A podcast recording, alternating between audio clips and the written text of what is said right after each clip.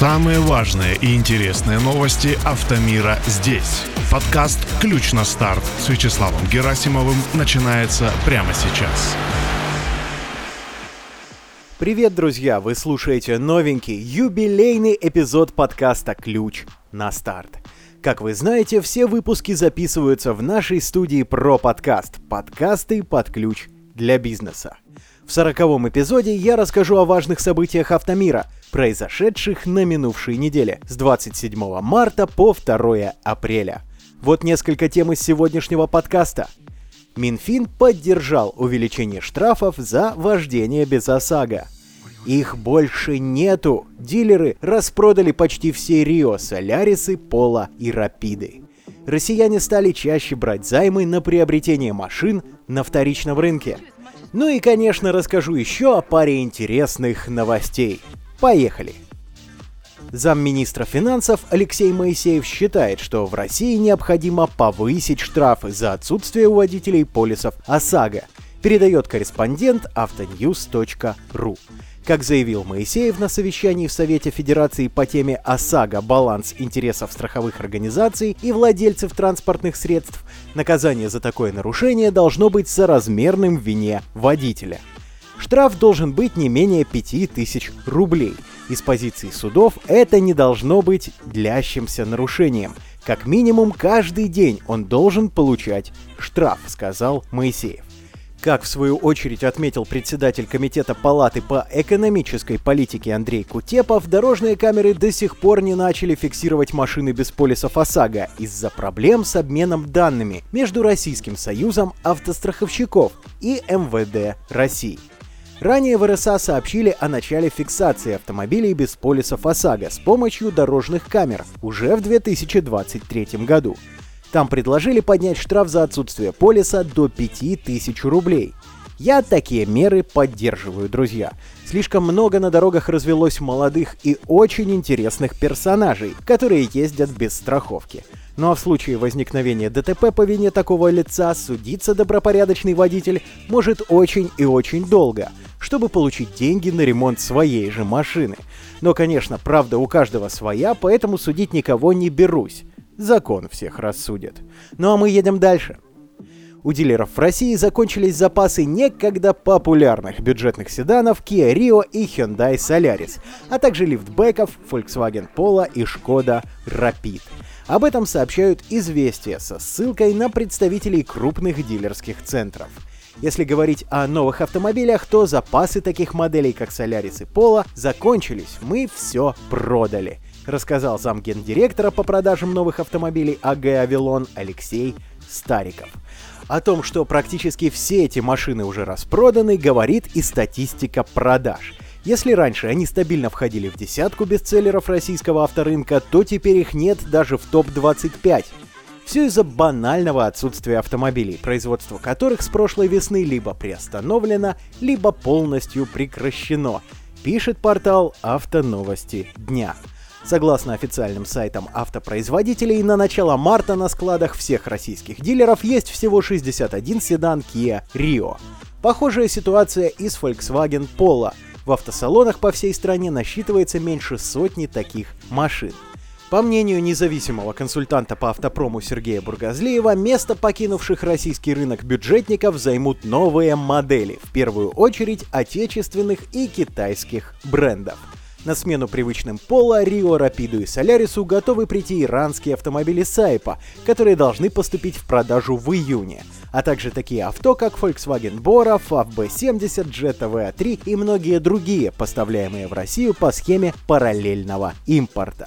Есть у меня какая-то внутренняя уверенность, что этим летом бюджетный сегмент автомобилей вдохнет наконец полной грудью. Ну а как оно там сложится на самом деле, будем посмотреть. Ну а пока едем дальше. Доля кредитов на поддержанные автомобили превысила займы на новые. Эксперты сообщили, что в России увеличилось количество выданных кредитов на покупку автомобилей, пишет портал Кьюта. Так, в марте 2023 года кредитные организации выдали на 59% больше займов, чем в первом весеннем месяце 2022 года. При этом уточняется, что россияне стали чаще брать займы на приобретение машин на вторичном рынке – чем на новые транспортные средства. Эксперты отмечают, что нынешняя картина автокредитования выглядит супер позитивной, если сравнивать мартовские показатели этого года с прошлым. Как пояснил глава агентства «Автостат» Сергей Удалов, подобная ситуация складывается, когда на рынке случаются какие-либо катаклизмы. В частности, в 2022 году банки практически перестали выдавать кредиты на покупку автомобилей. Сегодня ситуация исправилась, а на российском рынке снова начала действовать программа льготного автокредитования. Правда, в сильно ободранном варианте. Также сообщается, что количество выданных автокредитов в марте 2023 года выросло по сравнению с прошлым годом на 59%, а в денежном виде на 54%. При этом число займов на новые машины увеличилось в 3,6 раза, на поддержанные в 3,5 раза. Таким образом, аналитики отмечают значительный рост интереса к вторичному рынку, а доля одобренных кредитов уже превысила выдачи на новые машины. Кстати, если пропустили, то расскажу. Ранее сообщалось, что льготные автокредиты распространят на модели «Москвич», Генеральный директор столичного автозавода Дмитрий Пронин заявил, что это может произойти до конца апреля. Вопрос лишь в техническом оформлении. Раз уж вспомнил о «Москвиче», то расскажу еще об одной мелькнувшей на неделе новости. Автомобильный завод «Москвич» представил новый седан «Москвич-6». Как сообщает пресс-служба столичного правительства, первым автомобиль осмотрел мэр Москвы Сергей Собянин. Производство седана начнется в конце этого года. Тогда же начнутся и продажи. Я посмотрел в интернете, как и все, наверное, первые фото «Москвича 6». Автомобиль получился видным. Посмотрим, как оно пойдет, конечно, ну а интерес покупателей к автокредитам на поддержанное авто и комментировать смысла нет. Нечего сейчас покупать, кроме гранты, конечно, с бюджетом до миллиона. Выдыхаем и едем дальше. Каждый десятый новый автомобиль продается по параллельному импорту. По данным исследования ВТБ и маркетингового автомобильного агентства НАПИ, в феврале около 4600 реализованных в России новых легковых машин были ввезены по схеме параллельного импорта, что на 16% выше январских значений. В продажах новых транспортных средств их доля превысила 8%, цитирует пресс-службу ВТБ РИА Новости. По данным экспертов, более 80% продаж автомобилей, ввезенных по параллельному импорту, в 2023 году составляют японские и немецкие бренды. Лидерами среди них являются Toyota, Mercedes и BMW. В топ-10 популярных моделей, на которые приходится треть от общего числа сделок, входят Toyota Land Cruiser Prado и Land Cruiser 300. Mitsubishi Montero Sport, BMW X5, Toyota RAV4, Chevrolet Cobalt, Toyota Camry, Lexus RX, Mercedes-Benz GLE Class и G-Class. По словам вице-президента начальника управления организацией продаж автокредитов ВТБ Владимира Высоцкого, увеличение ассортимента автомобилей позволило стабилизировать их стоимость. По данным НАПИ, в феврале по сравнению с январем средние цены на 6 моделей из популярной десятки снизились в среднем на 0,6%. Остальные подорожали в среднем на 3,7%. Параллельный импорт – дело хорошее, но китайские производители тоже не дремлют. Финальная новость как раз о грядущей новинке. Машины китайского бренда Хайма вновь появятся в России. Как выяснили китайские автомобили, уже летом марка планирует открыть широкую сеть дилерских центров и представить там две новые модели. Речь идет о кроссовере 8S и минивене Хайма 7X. Первые экземпляры уже в Москве, их готовят к сертификации на получение от ТТС.